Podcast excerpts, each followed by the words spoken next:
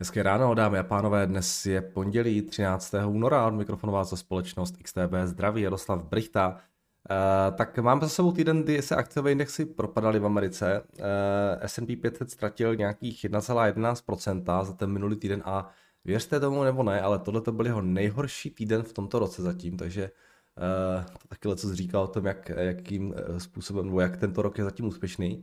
Eh, každopádně ztrácel S&P 500, Nasdaq se propadl 2,4%, takže technologie klesaly eh, ještě více. Eh, Dow Jones pouze nějakou desetinku dvě v mínusu a pod tlakem byly v tom minulém týdnu také indexy v Evropě, které víceméně všechny taky klesaly s výjimkou teda možná italského indexu, který rostl o procento. Um, co se týče sektorů, tak v Americe ztráceli v podstatě téměř eh, všechny sektory eh, s výjimkou, tuším, že to byly energie, a ještě něco málo tam rostly, nějaké další sektory, ale hlavně teda energie, ty, ty rostly o celých 5%, takže ty jako výrazně překonávaly ten zbytek indexu. Naopak, co nejvíce klesalo v tom minulém týdnu, tak to byly uh, znovu Communication Services, uh, samozřejmě uh, tažené hlavně alfabetem, který uh, docela dost klesnul za těch posledních několik sáncí. E, roli tady rozhodně hraje toto to velké téma i toho minulého týdne, což je ta AI eh, válka, kterou v podstatě vyvolal Microsoft implementací ChatGPT do Bingu. E, to bylo velké téma v tom minulém týdnu. E, já jsem se přes víkend díval na pár videí lidí, co se v tom trošku hrabali a vypadá to docela zajímavě, musím říct, ten, ten jejich nástroj. Samozřejmě velká výhoda oproti tomu chat GPT je to, že to umí surfovat ten, ten internet a doporučovat nějaké věci, to ChatGPT neumí. Takže, uh, takže Google zavedl svůj vlastní nástroj, jo, to se nesetkalo úplně s nějakým velkým nadšením, když to prezentovali a, a to podepsalo z toho datum, že ta výkonnost akce uh, byla taková, jaká byla. Takže tohle bylo, uh, tohle bylo jedna z věcí, která se dost řešila. A jinak ještě taková zajímavost k tomu, co nám dělají akcie a respektive k té výkonnosti akcí během letošního roku. Přestože se akcím docela daří letos, tak na Wall Street Journal jsem četl docela zajímavý článek, eh, že americké podílové fondy a ETFK registrují už vlastně 6 týdnů v řadě odliv investic. Uh, prý ten outflow je kumulativně, že ten, ten, ten outflow uh, kumulativně dosahuje už nějakých 31 miliard dolarů a je největší od loňského léta. No, takže přestože ty akce rostou, tak si těch fondů peníze odtékají investoři eh, do těch fondů, eh, tak to rally zdá se na těch akciových trzích zatím moc jako nebaští. Eh, a to bylo ale zajímavé, tak prý naopak roste vlastně příliv investic do zahraničních fondů, kam přiteklo nějak, za stejnou dobu nějakých 12 miliard dolarů. Takže taková zajímavost, ale akcie zatím v tomto roce jsou pěkně nahoře, protože se podíváme na year to date čísla, tak Nasdaq nějaký 12%, S&P 500 nějakých 6,5%. Um, jinak celkově řekl bych, ten sentiment na těch trzích je takový, že ten, i ten minulý týden byl v podstatě hodně uh, ve stínu um, těch velmi dobrých výsledků z amerického trhu práce, eh, které přispěly samozřejmě k růstu výnosů a k té velké inverzi na té výnosové křivce. Uh, ten, ten, ten růst výnosů následně v tom minulém týdnu vlastně přiživovali také vyjádření centrálních bankéřů, kteří uh, zdá se dál počítají s růstem sazeb ještě alespoň těch 50 bazických bodů, ne více. Jo? Předtím, než ten, než ten Fed zasedl a tak dále, uh, tak za očekávání byla přece jenom jako výrazně, výrazně jiná. Pak se to všechno posunulo, posunulo. Dnes ty úrokové sazby v Americe, ty desetileté výnosy už jsou na 3,7%, kde už jako nějaký ten pátek nebyly a když se podívám na ty dvouleté, tak ty jsou na 4,52, takže docela pěkný nárůst jo, z těch posledních uh, několik sáncí, když se, tohle jsou ty dvouleté výnosy. Vidíte, že začátkem února jsme byli na 4,1, jsme na 4,5, takže opravdu docela velký posun. A tohle se samozřejmě taky uh, částečně negativně projevuje na výkonnosti těch akcí, i když přiznám že bych čekal, že to bude horší, ta výkonnost, vzhledem tomu, jak moc tam ty výnosy, výnosy poskočily nahoru. Jinak nám pokračuje taky výsledková sezóna. Ta zatím, eh, řekl bych, nabízí, eh, ta očekávání byla samozřejmě velmi nízká a zatím eh, nabízí spíš jako lehké jako pozitivní překvapení, nebo těch, těch pozitivních překvapení je více než těch negativních. když se podíváme na, ty, na, ty, na ten celkový růst, ale tak zatímco tržby nám lehce rostou, nějakých 5,35%, tak earnings, znáte zisky, tak ty klesají o 2,33%. Se tak nějak očekávalo taky, takže už po, po vlastně, nevím po dlouhé době, ale po dlouhé době nám zisky firm meziročně klesají. A největší propad máme v sektoru materials, máme tam taky v communications, a zatímco největší růst zaznamenali industrials, energy, tam je 69%, nárůst, 69% nárůst zisku, případně ještě utilities. Takže některým sektorům se daří více, některým méně.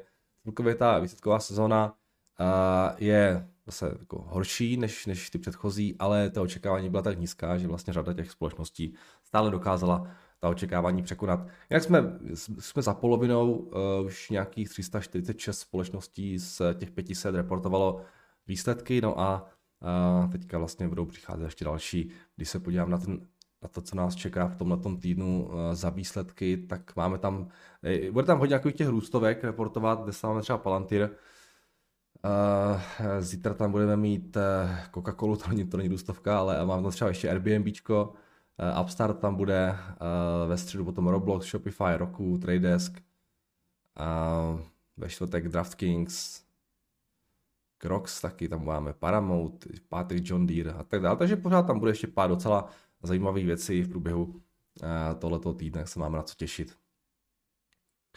No, jinak eh, ještě pár takových věcí, co mě tak zaujalo teďka přes víkend. Eh,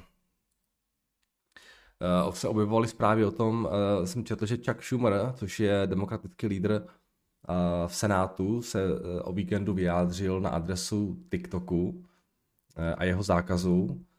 Prý by to měl probrat Senát a měl by to zvážit.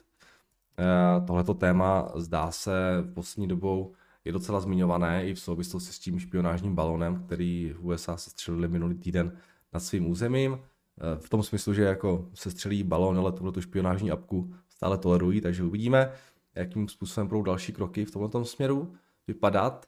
Potom se docela mluví o situaci eh, v Metě. Teďka se objevily zprávy, o víkendu to bylo tuším, nebo v pátek, eh, že poté, co Zuckerberg propustil nějaký 11 000 zaměstnanců, tak se chystá nějaké další kolo výpovědí. Eh, Financial Times se reportovalo o aktuální náladě ve společnosti a, spovídalo tam několik zaměstnanců, kteří nechtěli být jmenováni, ale eh, podle nich je prý nálada ve společnosti docela negativní, budgety se schvalují velmi pomalu, lidi prý čekají na další propouštění, nic moc se nedělá, že nikdo neví, co bude.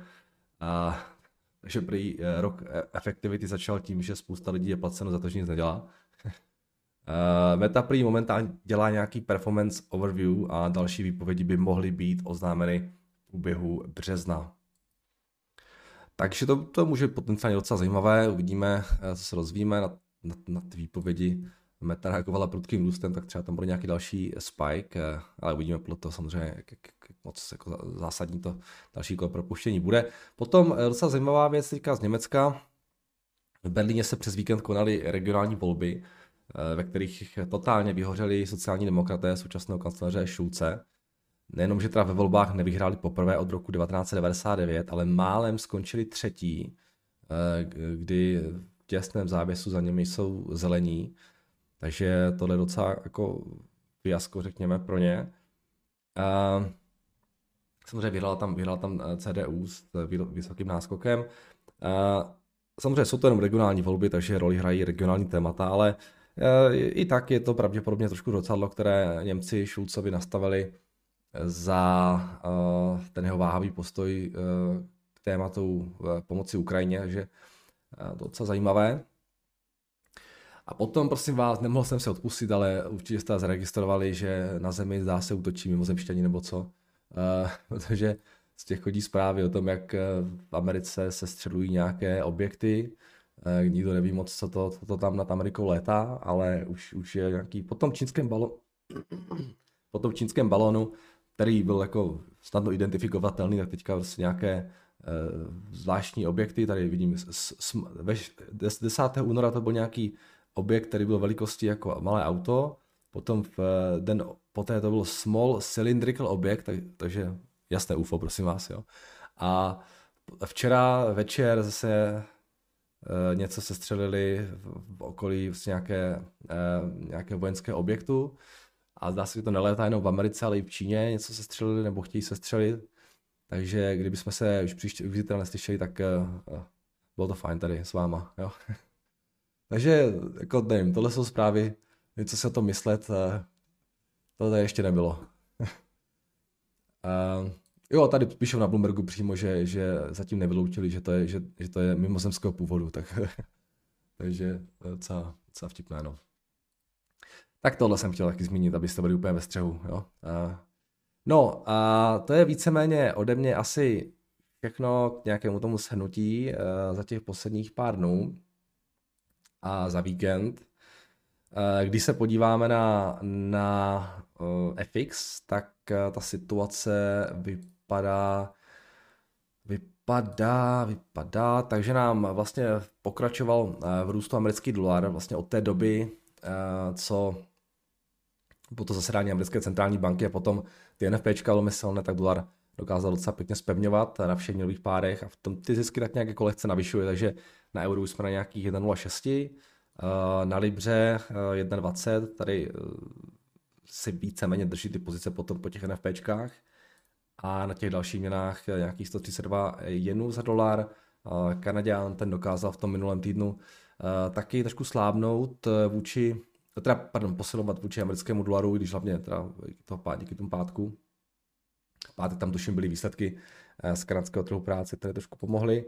Australan eh, v tom minulém týdnu relativně stabilní, Novozelanděn eh, se taky docela držel, Kačka nějaký 22, 20, taky potom oslabení vůči americkému dolaru, tak zatím se drží kolem těch 22 korun. No a tohle jsou ještě ty další věci, zlato nějaký 1850, stříbro nějaký 21 korun, 21 dolarů. A tohle jsou potom ještě ty indexy. Bitcoin 21 800, Ethereum nějakých 1500 eh, dolarů za kus. No, uh, máme před sebou docela zajímavý týden, nejenom, že tam máme tu výsledkovou sezónu, o které jsme se už bavili, ale uh, budou tam taky zítra výsledky americké inflace, což může být potenciálně samozřejmě velmi zajímavé. Tohle je důležitý, důležitý report. Eh, CPI jako vypadá to, že se očekává meziměsíční nárůst od 0,5% a meziročně by inflace měla zpomalit eh, z 6,5 na 6,2. Každopádně ten nárůst meziměsíční je docela vysoký, pro tom, co v tom předchozím měsíci jsme klesali o 0,1, tak bychom měli, teďka bychom měli růst o 0,5, takže to není úplně moc fajn, tady tohle. Tak uvidíme, jak to, jak to dopadne nakonec, ale tohle může být potenciálně vel, jako fundament, který bude mít velký dopad na ten celkový sentiment na finančních trzích.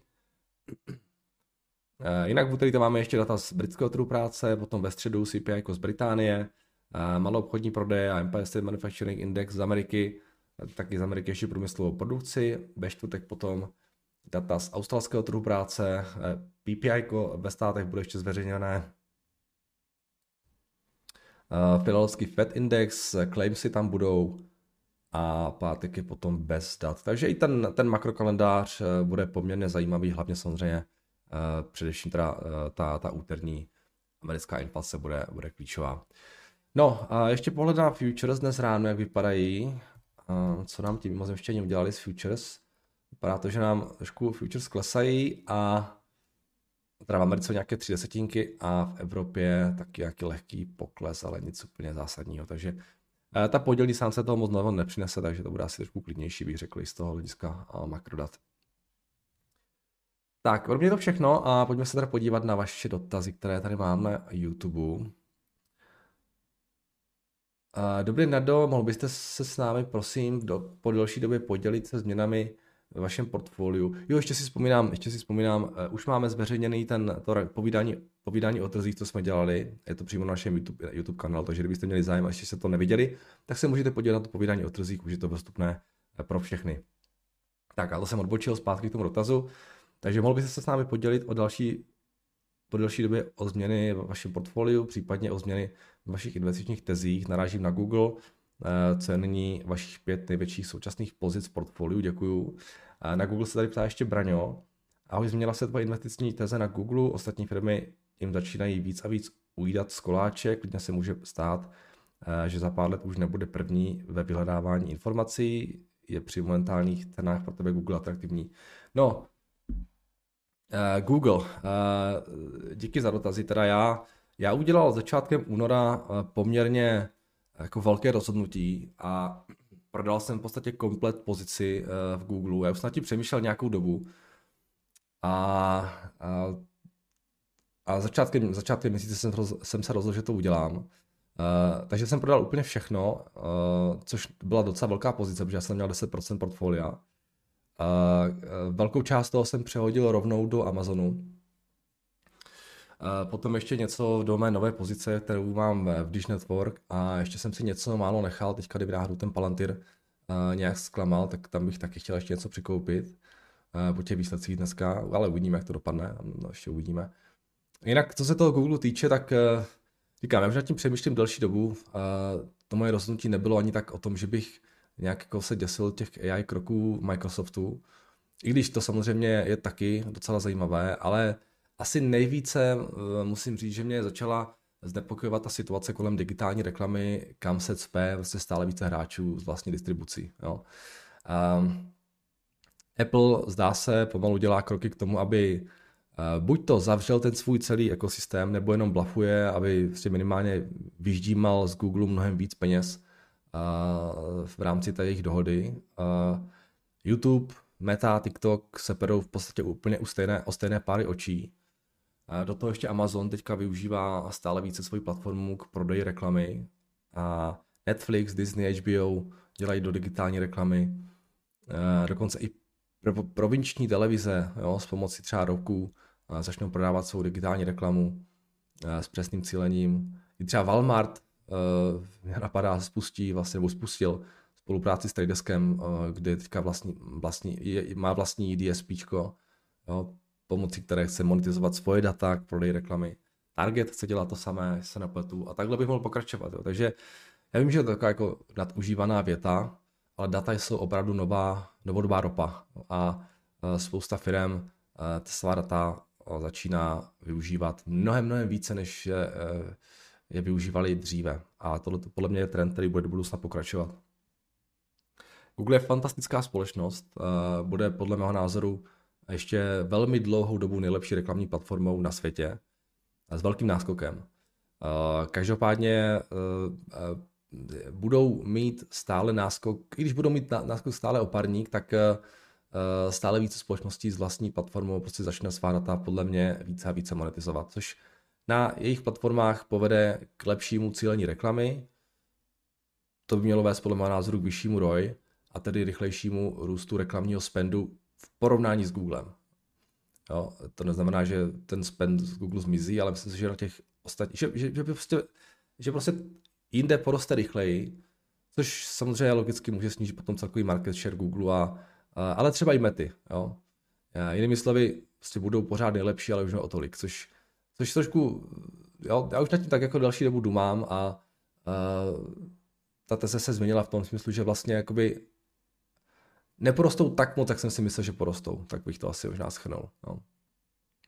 Jo, další důvod, proč jsem to prodal, byl u mě uh, čistě jako specifický a souvisel s tím, co mi trošku vadilo na mém portfoliu už delší dobu a to je uh, to, že je až příliš orientováno, nebo bylo až příliš orientováno na digitální reklamu, což jsem chtěl změnit. Já jsem tam měl, já jsem měl Google, Mám tam Metu pořád, mám tam Roku, Tradesk, vlastně i VBD, je trošku jako taková digital, digital, digital advertising, advertising play. Takže tohle jsem chtěl změnit taky trošku. No a potom do třetice, jak jsem říkal, tak já jsem nabil přesvědčení, že má Amazon lepší mout než Google a že bude mít do budoucna větší earnings power a větší staying power a že prostě ten, ten jeho business model je více odolný než, než, než Google. Navíc teda na market capu je levnější než Google. Takže přestože eh, jo, kdyby, kdyby teď prostě omezili eh, R&D a capexy, což jsem nad tím taky přemýšlela a vlastně ani moc nechci, eh, tak, tak by měli víceméně podobný zisk, jako má Google, ale oni prostě utrácí jako smyslu zbavení, takže takže samozřejmě ten zisk tam zatím žádný není, ale podle mého názoru do budoucna bude. Takže tohle byly hlavní rozhodnutí, co jsem jako, nebo ty důvody, proč jsem to, proč jsem to prodal a proč jsem z toho, z té pozice vypadnul. A přes, překlopil to, překlopil to do, z větší části do Amazonu a ještě potom do, do toho, je. Jinak uh, změny v tom portfoliu v podstatě žádné, kromě tady tohohle a toho Diše, což je nová pozice. A co se týče nějakých těch největších pozic, tak uh, se. Momentálně to mám tak, že Hymans, Palantir, uh, RCI Hospitality, uh, Warner Bros. Discovery, Amazon, což je pět vlastně největších pozic, to je 50% portfolia. Pak tam mám Berkshire, Metu, Signature Bank, TF Banku, UFPI, Roku, Tradesk, Microsoft a Dish. A to bude nějakých možná 85% portfolia tady tyhle, ty, tyhle ty pozice. Pak jsou tam ještě nějaké menší věci, Upstart, KLA, uh, Alimentation, Kushtar, potom ty čínské stoky a, a to je víceméně všechno. Takže, takže tohle jsou, tohle jsou moje změny. Tak, zdravím propad měl být pouze 30% a ne 40%, pokud depozita spadla z cirka 370 na 260 miliard franků. Jo, to ještě k té Credit Suisse. Já myslím, že to bylo k těm 40, ukažte. Já jsem to tam blbě řekl, já už nevím. Credit Suisse, když se podíváme, tak ten propad těch depozit byl z 371 do 233, abyste tady psal co 260. Jestli jsem řekl 260, tak jsem řekl blbě 233. No, to bude tak 40, 40 necelých 40% to bylo, myslím. Tak, uh, zdravím. Mark Zuckerberg se chvíli tvářil, že snad hodlá svými rozhodnutími o Metaverse potopit meta na dno. V posledních měsících však obrací. Dá se vůbec takovému člověku věřit, zda zase nevymýšlí nějakou ptákovinu. uh, uh, Věřte, nevěřte, to záleží samozřejmě na vás. Každopádně za mě správný krok a já bych ho nepodceňoval, přece jenom je to, to podle mého názoru je to skvělý CEO, který konec konců vybudoval skvělou společnost. A v minulosti naprostá většina jeho kroků byla správná, takže um, změnil názor, situace se taky změnila, uh, myslím si, že je správné, že, že když se změní situace, že, že změní svůj názor. Tak, jdeme dál. Jdeme ještě na maži to dotazy. Tady se mi to sešlo trošku víc, tak jdeme po pořadě. Ahoj, mohl by se mrknout na společnost Target Hospitality, objevil jsem ji náhodou a chcel by som krátký názor od teba. Děkujem. Target Hospitality je americká společnost se sídlem v Texasu, která se zabývá pronájmem hospodářských ubytovacích zařízení pro pracovníky v energetickém stavebním a ropném průmyslu. Společnost byla založena v roce 2010, do té doby rychle rostla a dnes má rozsáhlou síť ubytovacích zařízení v USA a Kanadě. Hlavní konkurenční výhodou Target Hospitality je flexibilita a schopnost přizpůsobit se individuálním požadavkům každého klienta. A společnost má také silný, zkušený, silný tým zkušených odborníků, kteří se starají o všechny aspekty poskytování služeb a zajišťují vysokou kvalitu služeb. To je taková konkurenční výhoda, jo? Taková, jakože, to, je taková, tako, to je taková konkurenční výhoda, kterou o sebe píšou někde na, na, na webových stránkách. Ne? Mě zajímá jako reálné konkurenční výhody. Jo? Ne to, že jsou flexibilní a mají skvělé zaměstnance. jako, společnost se snaží neustále rozšiřovat své služby a zlepšovat kvalitu svých ubytovacích zařízení. Tyto investice se vyplácí, jelikož target hospitality znamená stabilní kontinuální nárůst zisku, nebo zaznamenává nárůst zisku, což ukazuje na silnou finanční pozici společnosti. V současnosti je Target Hospitality dobře pozicionována na trhu a má silný potenciál dále růst a expandovat. OK, jdeme se podívat na ně, neznám je. Um, takže nějaké ubytko prostě pro zaměstnance energetickém a stavebním a ropném průmyslu, to bylo nejistota. Jak se to náhodou nějaké takové ty, ty, ty domky mobilní nebo něco takového, jak, jak známe. A... Kažte. Takové ty kontejnery, ne? Co, nevím, co to je.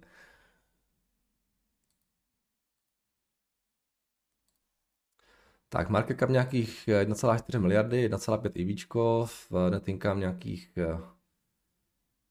uh, tady to bylo kolem 30 milionů, pak ztráta, 45 milionů, teďka se čeká 100 milionů, pak 179, tak těžko říct, co si z toho vybrat za čísla, které teďka, nejenom by to mělo být všechno nad 100 milionů, tak dejme tomu, že 100 milionů, což by byl nějaký 14 násobek. Uh, firma zdá se roste. Trošku bych to asi odpovídá, ten multiple.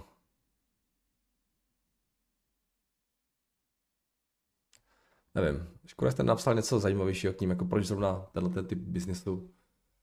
A jako valuačně mi to přijde asi, možná je trošku dražší, vzhledem tomu, jak jsou malý a ten multiple není úplně nízký. A nějaký růst tam když tady vidím zase, že příští rok jsme čekat nějaký propad těch tržeb, takže těžko to nějak hodnotit, no. Bohužel je, bohužel je úplně moc neznám. Jdeme dál. VF Corporation. Ahoj Jardo, předem díky za tvé komentáře a prosím o letní pohled do Bloombergu na společnost VF Corporation, která je jedním z největších světových výrobců oděvů a má řadu značek, jako je The North Face, Vans, Timberland, Wrangler a Lee. A tyto značky se prodávají v obchodech po celém světě, nabízejí široký sortiment oděvů, obuvy a doplňků pro různé segmenty trhu, Eh, včetně sportovního, volnočasového, pracovního a formálního oděvu. Teď reportovali výsledky v souladu s očekáváním, ale snížili čtvrtletní dividendu z 0,5 na 0,3 dolarů. Eh, tím pádem došlo k dalšímu sešupu ceny akcie. Eh, s očekávaným ročním EPS 2 dolary mi to už přijde jako slušná konzervativní dividendová investice, tak prosím o tvůj pohled. OK, VFC říkáte, takže nějaký to jako mají nějaký asi teda obchody, předpokládám, v různých těch eh, obchodních centrech nákupních. Si to správně chápu, VFC. Kažte to. Říká asi nějaká ten, ta recese nebo ten výhled pro recesi asi úplně moc nepomáhá. No, nějaký to není bůh jak levné. 10 miliard market cap, 17 miliard IVčko. Uh, letos jsou tam nějak za 800 milionů, zdá se, no za miliardu. Takže nějaký 17 násobek na IVčku. Příští rok, letos se čeká, že měly být nějak 800 milionů, příští rok taky 800 milionů na, na net income. Takže ten multiple bude na tom IVčku ještě větší.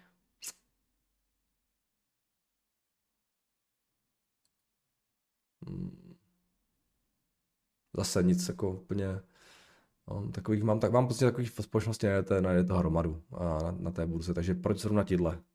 To na nich zvláštního, že eh, tyhle mezi té, že tyhle vyberete z té hromady. Jo, spousta firm, tenhle ten biznis je jako velmi častý, máte spoustu takových těch společností, které prodávají nějaký oblečení nebo boty nebo co všechno a prodávají si za podobné ceny. Takže nevím, proč zrovna jste zvolil tady tyhle, nám taky úplně nenapsal, takže těžko to nějak jako hodnotit, no.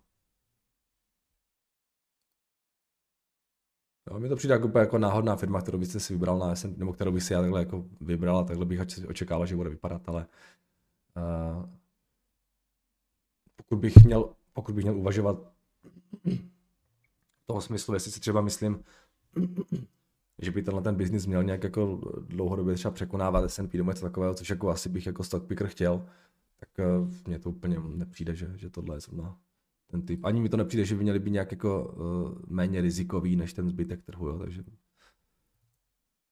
takže asi tolik jenom k tomu. No ten dluh není malý, jo. No, nenechte se zmát, vždycky tím market capem vždycky důležité taky podívat se, jaký mají, jaký mají dluh. Že ty peníze prostě nejsou vaše. No. Ty budou muset odtéct na splácení dluhu. No, těch 7 miliard. A něco ještě na úrocích. Schválně, jaký, jaký má třeba tato firma? Jako mají, jaké mají výnosy z těch dluhopisů, schválně, tak pro zajímavost. Taky typický biznis. Když tam dáme třeba 2027, dluhopis, tak momentálně na to mají nějakých 5%, no, tak No, to není nějaká velká riziková přidáška, ale vlastně projeví se to na, té, na, těch, na, tom, na tom interest income, je interest expense třeba. Tak jo, jdeme dál.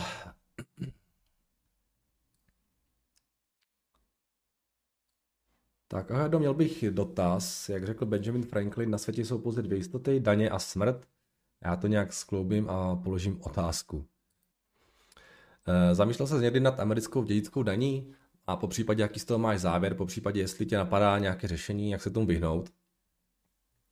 Základní fakta, co se týče estate tax, americká dědická daň, se uplatňuje na dědický majetek v americké jurisdikci, asset situated in US, vlastněný zemřelým neamerickým daňovým rezidentem přesahujícím 60 000 dolarů a progresivně velmi rychle postupuje ke 40%, což už má téměř charakter konfiskace. Eh, do majetku v US jurisdikci se vztahují eh, mimo jiné akcie všech amerických společností, ETF fondy s domicilem v US, nemovitosti na US teritoriu, peněžní hotovost na účtech amerických brokerů, kam se běžně eh, běžně uvažuje, že spadají i evropské pobočky, Interactive Brokers zdůrazňujeme, že majetek spadá do dědické daně, když je vlastně před, přes brokera v libovolné jurisdikci. Do tohoto majetku naopak nespadá hotovost deponovaná v US bankách ani většina amerických státních dluhopisů. Američtí brokeři mají nařízeno zákonem ne, nespřístupnit pozůstalým investiční majetek v rámci dědického řízení dokud nedostanou potvrzení o nahlášení nebo snad i zaplacení. Jistý tak se uplatňuje, pokud eh, nemá stát, kde jste daňoví rezidenti, speciální umluvu z USA. Uklidním, že malé a rozvojové ekonomiky jako Čer nebo Slovensko ji uzavřenou nemají. A pokud se toto téma již probíralo, tak se omlouvám za dotaz. A už jsme to tady měli, eh, je to věc, která jako je známá a přiznám se, že já jsem, no, já jako samozřejmě o tom vím, ale jako, že bych dělal nějaké aktivní kroky, zatím to jsem nedělal. A samozřejmě jako, kdybych se nějak chystal uh, umřít, tak uh, to asi budu řešit. A a pokud bych jako umřel nějak náhle, tak eh, je pozdě to řešit asi.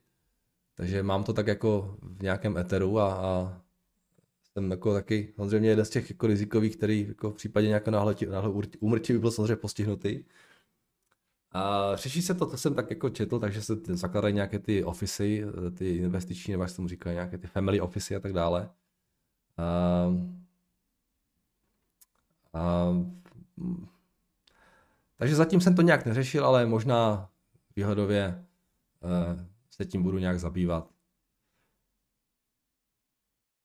uvidím. Jo. Zatím teda se cítím docela dobře, tak já si to dělám srandu, jako jo, ale neměl bych samozřejmě, jako stát se může všechno. Ale zatím se to neřešil, přiznám se vůbec. Takže asi to je chyba a nějak bych to nějak možná řešit měl.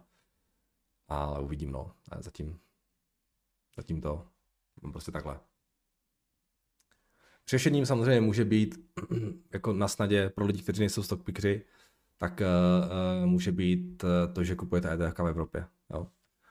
Nebo kupujete ty akcie v Evropě. Jo? Vy třeba, pokud, jo, pokud třeba má, chcete mít nějaký prostě Berkshire nebo něco, co je zalistované v Evropě, tak to je v pohodě, nebo prostě můžete koupit nějaké ETF, které, které má domicil právě v Evropě a tím pádem byste se tím, tohle tomu vyvaroval. Jo? To mi přijde jako úplně nejjednodušší řešení, ale není to pro mě, protože já ty akcie mám, jo, mám já prostě obchodu akcie, takže trošku něco jiného, ale, ale tohle může být jedna z, podle mého názoru, jako ideálních variant, jak se, na to, jak se tomu postavit. Tak, jdeme dál. Tak, dobrý den, Jaroslave. Dobrý den, Jaroslave. V pátek došlo k významnému regulatornímu rozhodnutí ze strany Evropské komise. Evropská komise odsouhlasila vytvoření nového subjektu pro zprostředkování digitální reklamy v prostoru EU, v souladu s evropskými předpisy GDPR společnost Deutsche Telekom, Orange, Telefonica, Vodafone, Telefonica a Vodafone Group se v minulosti dohodly na vytvoření společného podniku pro implementaci platformy digitální marketingové technologie přizpůsobené pravidlům ochrany soukromí v EU. Společný podnik je výsledkem projektu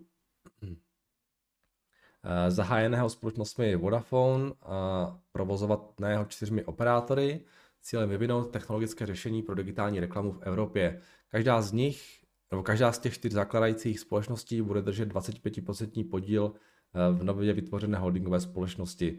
Partneři zahájili soudní proces v Německu, ve Francii, Španělsku a se zvažují další pokusy za účelem dalšího rozvoje platformy a jejich záměrem je zpřístupnit i všem operátorům v Evropě. Zkušební platforma vyžaduje od spotřebitele souhlas k aktivaci komunikace od značek prostřednictvím vydavatelů. Jediná data, která jsou sdílená, je pseudoanonymní digitální token, který nelze zpětně analyzovat. Eh, spotřebitelé se mohou svobodně přihlásit nebo odmítnout souhlas eh, jedním kliknutím. Stejně jako odvolat eh, jakýkoliv jiný souhlas udělený buď na webových stránkách značky nebo vydavatele, nebo prostřednictvím vyhrazeného portálu pro ochranu osobních údajů.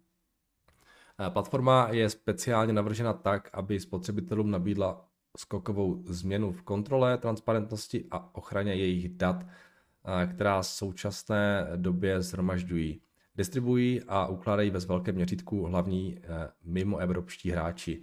Jinými slovy, Evropa, jinými slovy, v Evropě nad všemi těmi aplikacemi, která sbírají data od uživatelů a dle nich e, cílů reklamu, bude existovat aplikační vrstva kontrolovaná místními operátory, mobilních sítí a uživatelé místních chytrých telefonů si rozhodnou, zda data o jejich soukromí postoupí do těch nižších aplikačních vrstev. Pokud uživatel tento postup pokud uživatel tento postup dál dat nepovolí, data se v jednotlivých aplikacích jednotlivých aplikací nedostanou. Samotní operátoři místní mobilní sítí eh, si však v části dat eh, propisujících chování uživatele telefonu přístup mít budou bez ohledu na vůli uživatele. V loňském roce Vodafone společně s online vydavateli a incidenty úspěšně testovali tuto novou platformu v sítích Vodafone, Deutsche Telekom v Německu. Společný podnik již brzy nastíní svou vizi a strategii, včetně plánu na konkurenční využití zkušební technologie s pozdravem Jan.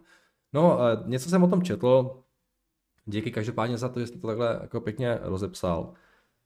Uh, tak je to prostě Evropa, no. Tak co si o tom, co si o tom myslet? Jako ta, ta, ta představa, že internet uh, Zvíte, jako tady existuje nějaké quid, pop, quid pro quo na internetu, jo. To znamená, všechno tady tohle, uh, tyhle ty skvělé featurey a tak dále na internetu máme zdarma proto, že platíme svými daty, jo, vlastně, které jsou potom monetizována. Mi to přijde jako, prostě je to něco za něco, jo. A představa, že internet může být jako totálně anonymní, a, a, a bude tady prostě i nadále, a bude nadále se rozvíjet tak, jak se rozvíjí, rozvíjí doteď, tak mi přijde úplně jako, úplně jako ujetá. Jo. A prostě internet je něco za něco. Jo. A, a přijde mi to naprosto v pořádku. Jo. Stejně tak jako televize, televizi byla taky reklama. Jo. A televize byla a samozřejmě anonymní vždycky, jo, protože dřív prostě to nešlo, nešlo měřit. Jo. Eh, takže ta reklama byla, řekněme, eh, hůře cílená a ty televize měly díky tomu méně prostředků jo, a třeba ten content potom, já nevím, nebyl tak kvalitní prostě. Jo. Prostě, eh, pokud chceme reklamu, která nebude bude totálně anonymní, tak samozřejmě výsledkem toho bude, že bude hůře cílená a, a ty služby, které budou poskytovány nám, nebudou tak řekněme, kvalitní. Jo. A není to jenom o nás, je to jenom o těch, o těch, o těch zadavatelích té reklamy. Jo. Prostě spousta, jo, to není jenom tak, že ty platformy uh, jsou jako peněz chtivé jo, a tak dále, našeho soukromí chtivé nějaké subjekty. Jo. Ty platformy taky poskytují něco těm zadavatelům té reklamy. Jo. A to je jako velmi kvalitní a levná reklama docela jo, pro ně. Protože dneska, zatímco dřív to bylo tak, že tu, tu reklamu mohli cílovat fakt, jako, že tu reklamu si v podstatě mohli do, zaplatit do nějaké velké subjekty, eh, velké brandy, tak teď díky tomu, jak je to všechno jako skvěle cílované, si může reklamu zaplatit úplně každý. Jo. Každý drobný podnikatel dnes si může prostě rozjet biznis tím, že si zaplatí za pár desítek tisíc korun, nebo za pár tisíc korun reklamu na Instagramu a dostane se přesně k těm lidem, které, které chce oslovit, což je podle mého názoru naprosto fantastická věc. Jo. A pro tyhle ty malé podnikatele. Jo. A teď se to vlastně, jo, a tímhle se, tímhle se jim to takový znemožní. Jo. Takže já, já, já to nemám tak, že prostě ta reklama je zlo. Jo. Já to mám nastavené tak, že je to něco za něco. Um, přistupuju tomu tak a podle mého názoru jsou to pozitivní efekty, které prostě plynou k těm malým, malým, malým subjektům. A mě fakt jako nevadí, že, že Facebook nebo Google protože jsou tak strašně dobří, vydělávají tolik peněz. Evropě to vadí, protože se na to Evropa nesáhne. Jo? Ona, si na to, ona si na to chce nějak sáhnout. Takže tohle jsou kroky, které dělají. A nepřekvapuje mě to. Prostě, je to věc, která je v Evropě jako, jako tady tyhle ty věci jsou docela normální, takže, a, takže taková je prostě situace. No, tak co si o tom, co to k tomu dá říct. No. A, no, tyhle ty věci budou asi jo, zase, jo, prostě operátoři um, No, prostě tyhle ty věci podle mě v Evropě budou, budou i nadále. A bude toho víc a víc, takže a uvidíme, jaká bude třeba reakce těch velkých techů, nebo nevím, jo, třeba potom ty služby budou v Evropě díky tomu dražší. Ale tohle je zajímavé, no, jako co jste, co jste napsal. Eh, díky, že jste tohle rozepsal. Já jsem o tom něco zhruba četl, ale, ale úplně jako do podrobnosti jsem to, jsem to nestudoval, jestli k tomu ještě něco, něco, něco nastuduju. Díky moc za, za představení tady té problematiky.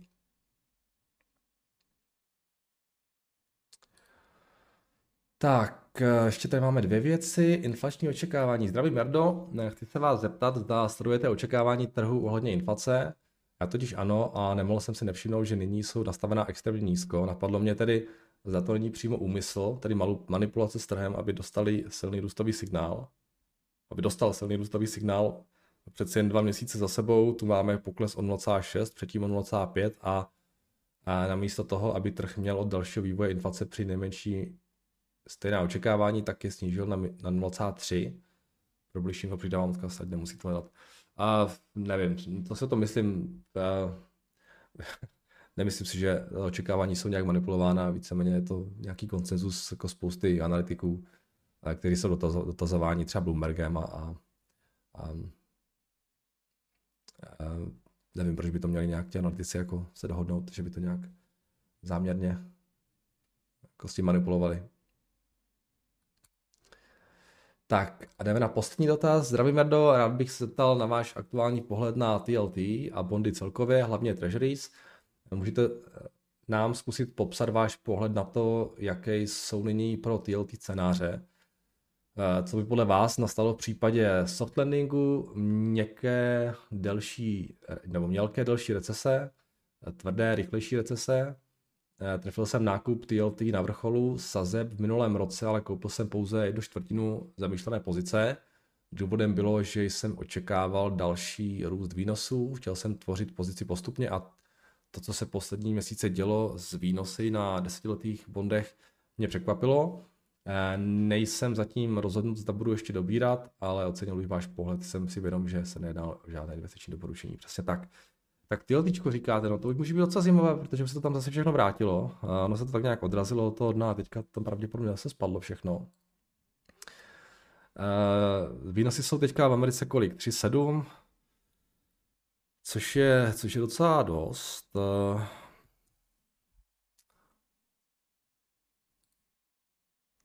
No vlastně ještě to tam úplně nespadlo, byli jsme na nějaký 92, ty desetileté výnosy, kde to bylo? US, ten dáme. Bylo to na těmi čtyřmi už? Já si to úplně moc nepamatuju. Už je tak dávno, to je loňský říjen. Kažte. No ano, byli jsme na 4,2 v říjnu. Teď jsme na 3,7 a to TLTčko teda to bylo nějakých těch 42, bylo nějak řekněme 92. A No, to byl pěkný, pěkný long tam na, na těch říjnových, na těch říjnových eh, úrovních. A...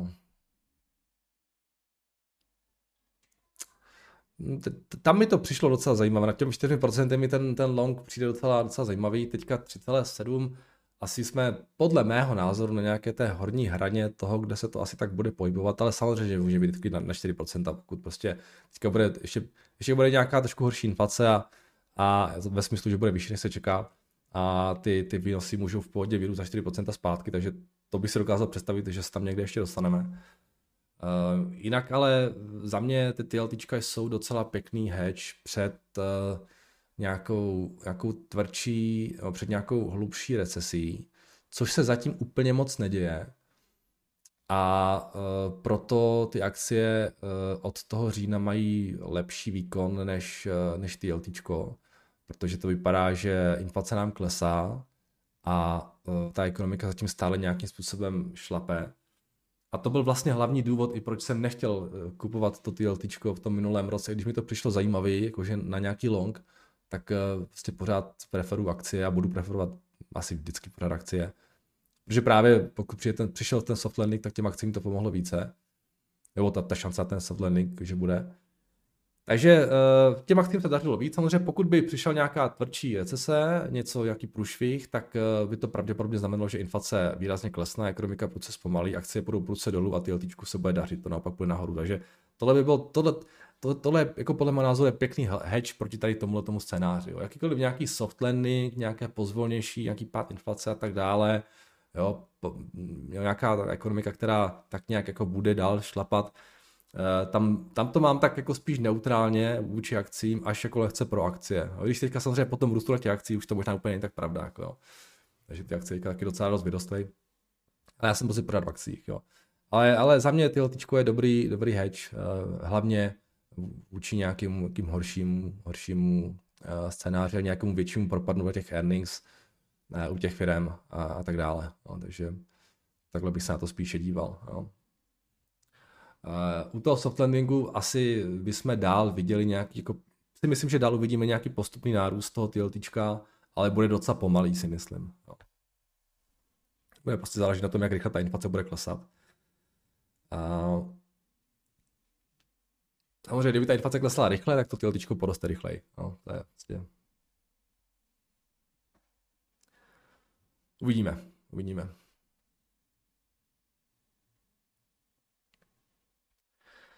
Tak jo, uh, to je všechno. Je to všechno? Je to všechno. Takže díky za vaše dotazy a pište samozřejmě dál a uslyšíme se znovu zítra. Mějte se krásně a naslyšenou.